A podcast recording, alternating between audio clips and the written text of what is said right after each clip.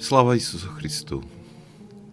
Keď sme sa s mojim bratom otcom Štefanom púšťali do projektu Filokalia Pramene, tak našim zámerom bolo, aby tento projekt prispel k duchovnej formácii tých, ktorí sa usilujú o pestovanie svojho duchovného života.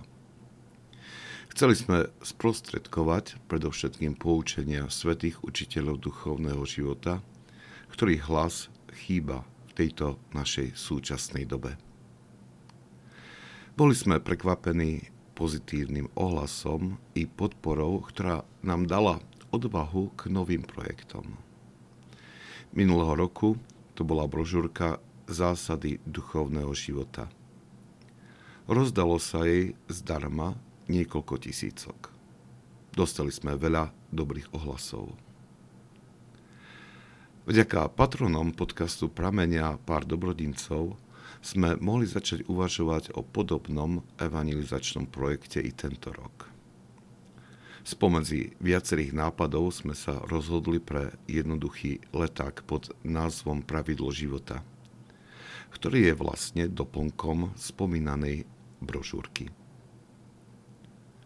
K tomuto rozhodnutiu viedla skúsenosť z návštevy jednej rodiny z našej farnosti – v obývačke som si všimol, že na stene vedľa ikon v modlitbovom kute je zavesený aj nejaký text.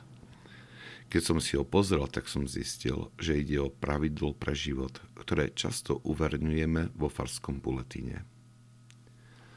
Oni si ho len prepísali, pekne zeditovali a vytlačili.